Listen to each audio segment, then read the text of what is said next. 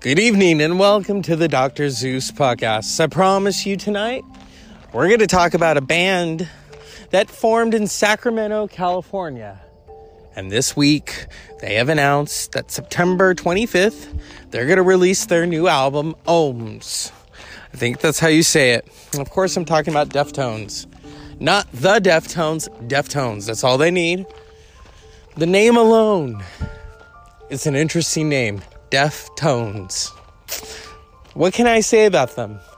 I grew up in a town that's 40 miles from them. So it's good to know okay, this is a local band who not only hit it big, but basically are considered the Radiohead of alternative hard rock because they like to experiment. So tonight, I promise you an entertaining show about the Deftones. Stay tuned. Dr. Zeus Podcast.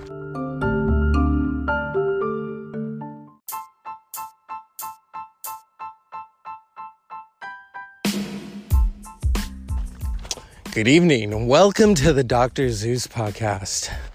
I thought, let's talk about a band that I grew up listening to, that a lot of you grew up listening to. What's surprising to me is this band, as I said in the intro, was formed in 1988 in Sacramento, California, and is now known worldwide. They are known in Europe, they are known in America. I have friends who live on the East Coast who love and worship Deftones. What else can I say about this band? From their first album, Adrenaline, in 1995 on Madonna's Maverick label, which is now defunct, to their um, album that really put them on the map, Around the Fur, in 1997, and then the album that made them really big. I mean, big, big, big. White Pony, released 20 years ago in June of 2000. One of my personal favorites is their 2003 self titled album, Deftones, with the song Minerva. Love it. And then in 2006, after a lot of anguish, they released Saturday Night Wrist. The band almost broke up, but they recalibrated, and here we go. And then in 2008, during the recording of their unfinished album, Eros, their bass player Chi Cheng was in a very bad car accident. He was in a semi vegetative state and never recovered and died in 2013 of a heart attack. During that time, before his death, Deftones regrouped, brought along Sergio of uh, Quicksand, and began recording Diamond Eyes. Diamond Eyes was a pivotal moment for the Deftones. It was sonically different. It had that Deftones quality, but it was it was you could tell they were battling with a ghost. And there are a couple of songs in there that are inspired by their visits to see Chi Cheng. And then in 2012, with Sergio, they recorded another album, Koi no Yokan. It won them a Kerrang Award for Album of the Year. I think it was Kerrang, yeah. In 2016, the Deftones released Gore. That was four years ago, an election year. Yuck. Four years later, on September 25th, Deftones will release Ohms, their ninth album. They are now on Reprise Records, no longer on Madonna's defunct Maverick Records. The Deftones, what else can I say about this band? When they put out an album, I will say there is a, a wonderful consistency about them because they don't make the same album. It's always something different. You know, there are contrasts. I mean, you listen to White Pony, and it's so experimental. And then you listen to the self titled album, which came out three years later, and it is hard. It is hard. I mean, it is, they got into fights over that album. That's actually one of my personal favorites. All the songs on self titled Gel. Same with um, Diamond Eyes. Diamond Eyes is such a different album. Koi no Yokan is such a dark album. Gore Gore had its moments. Sonically, it was good. Um, I don't think it performed as well as they wanted it to. So here comes the new album, Ohms. Tonight, it's almost release time. They're going to release their video for the title track, Ohms. It's going to be fun. It's going to be illuminating. And as a Deftones fan, I'm personally excited. I have I have a top five of favorite current bands, okay? Radiohead is on that list. Deftones, um, Metallica, Tool. What's another one? Um, Iron Maiden. Current, current bands. I mean, I'm not going to put them all. I mean, I will say Tool is number one. And number two is the Deftones. And then number three is Metallica, of course. I like all different types of genres. I like genreless music. You know, the Deftones, the Deftones have a mixture of everything that you could want. Trip hop, hard rock, hip hop, a little bit of pop, um, shoegazing, a little bit of R&B mixed in. A little bit of goth, a little bit I mean, it's an interviewer asked them if the album sounds like Meshuggah, and they said no. But when did we ever? I love that response. I know they love Meshuggah. They really do. They love Tool.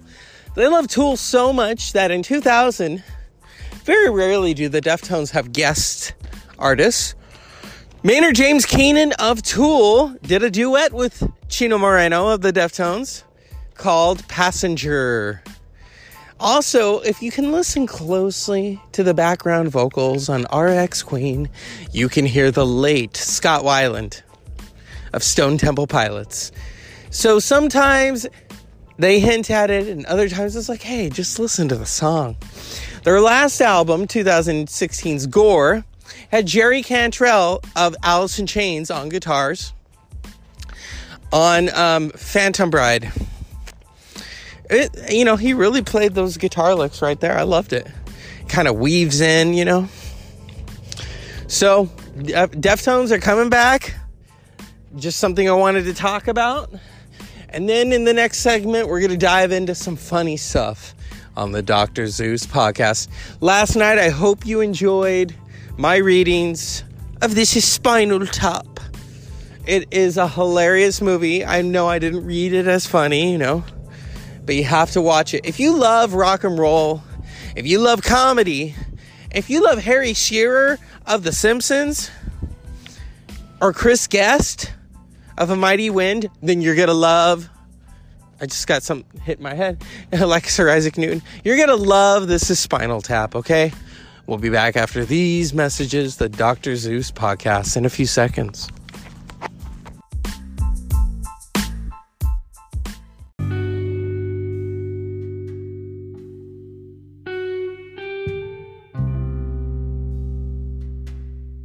And so I heard and I saw the premiere of Ohms by Deftones tonight. Welcome back. It's the Dr. Zeus podcast. It was an amazing video. They sounded great. So I'm looking forward to the new album coming September 25th, Ohms by Deftones. And finally, at midnight it will will have been my friend's 42nd birthday. She is in another dimension.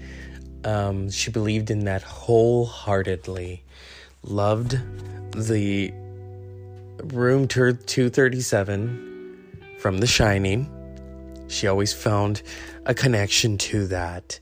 My friend Amanda, may she rest in peace wherever she is, and I know that she is. And she was such a big Tool fan. She loved music. She would sing karaoke. We would all sing karaoke. we would party, we'd get stoned, you know. Um, and here was the thing we weren't just partying all the time, you know, we were in college. And, you know, the beauty of that was is when you become friends with someone and they're on the dean's list and you uh, you kind of follow their lead because she made me a better student as a friend.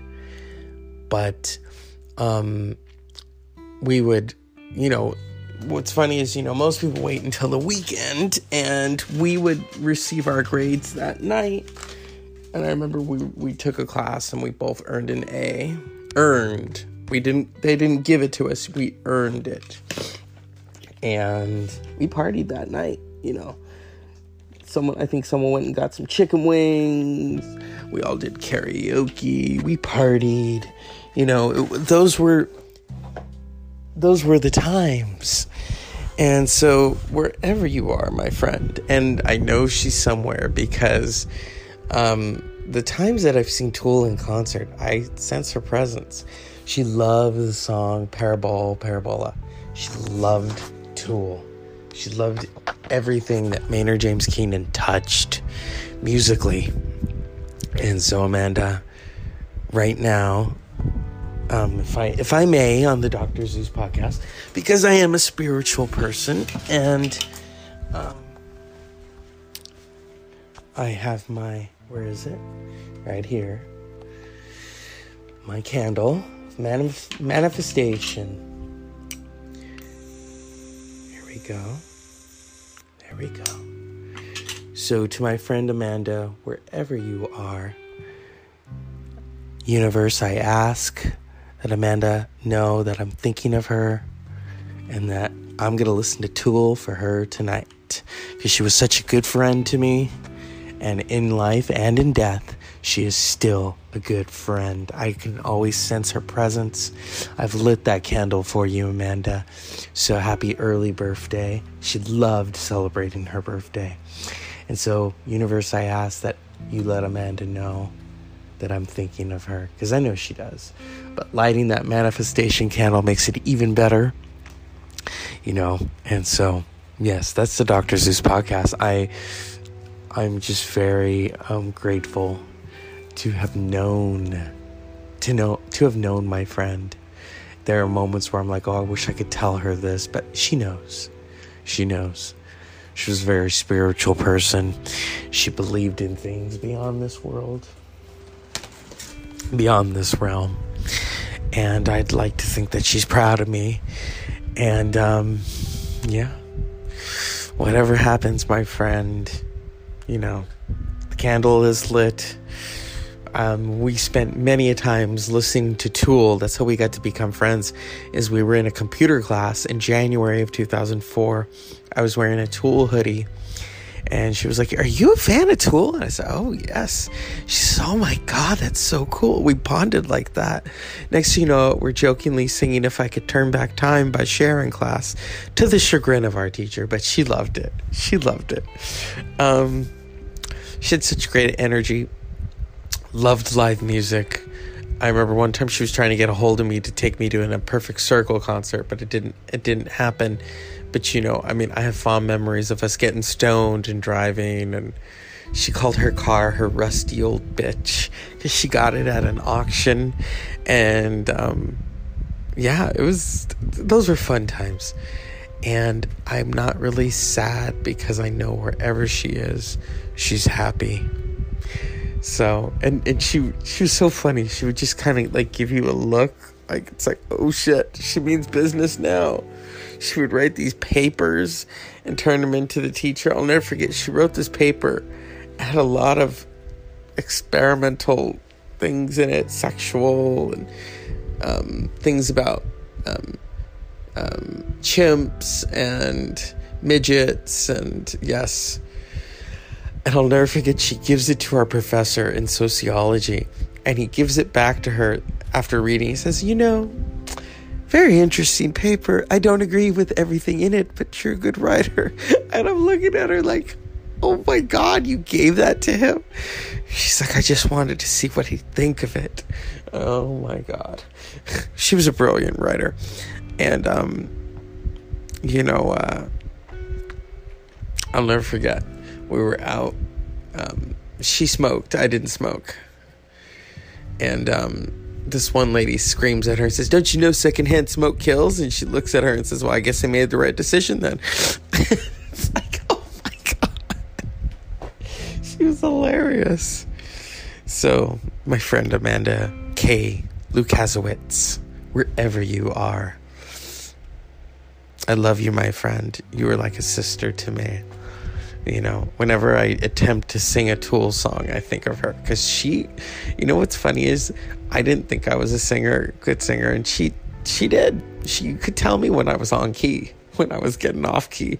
She's like, we'd listen to those Tool songs, and she's like, "Oh, you can't get that high like Maynard," and I'm like, "Watch me," you know. But it was tough. Now I think I could because you know, I don't know, but you know, it's all about music. It's all about music. If you have good music and good people around you, you know, and that's the Dr. Zeus podcast in a nutshell. Unpleasant dreams. Remember, room 237 for Amanda.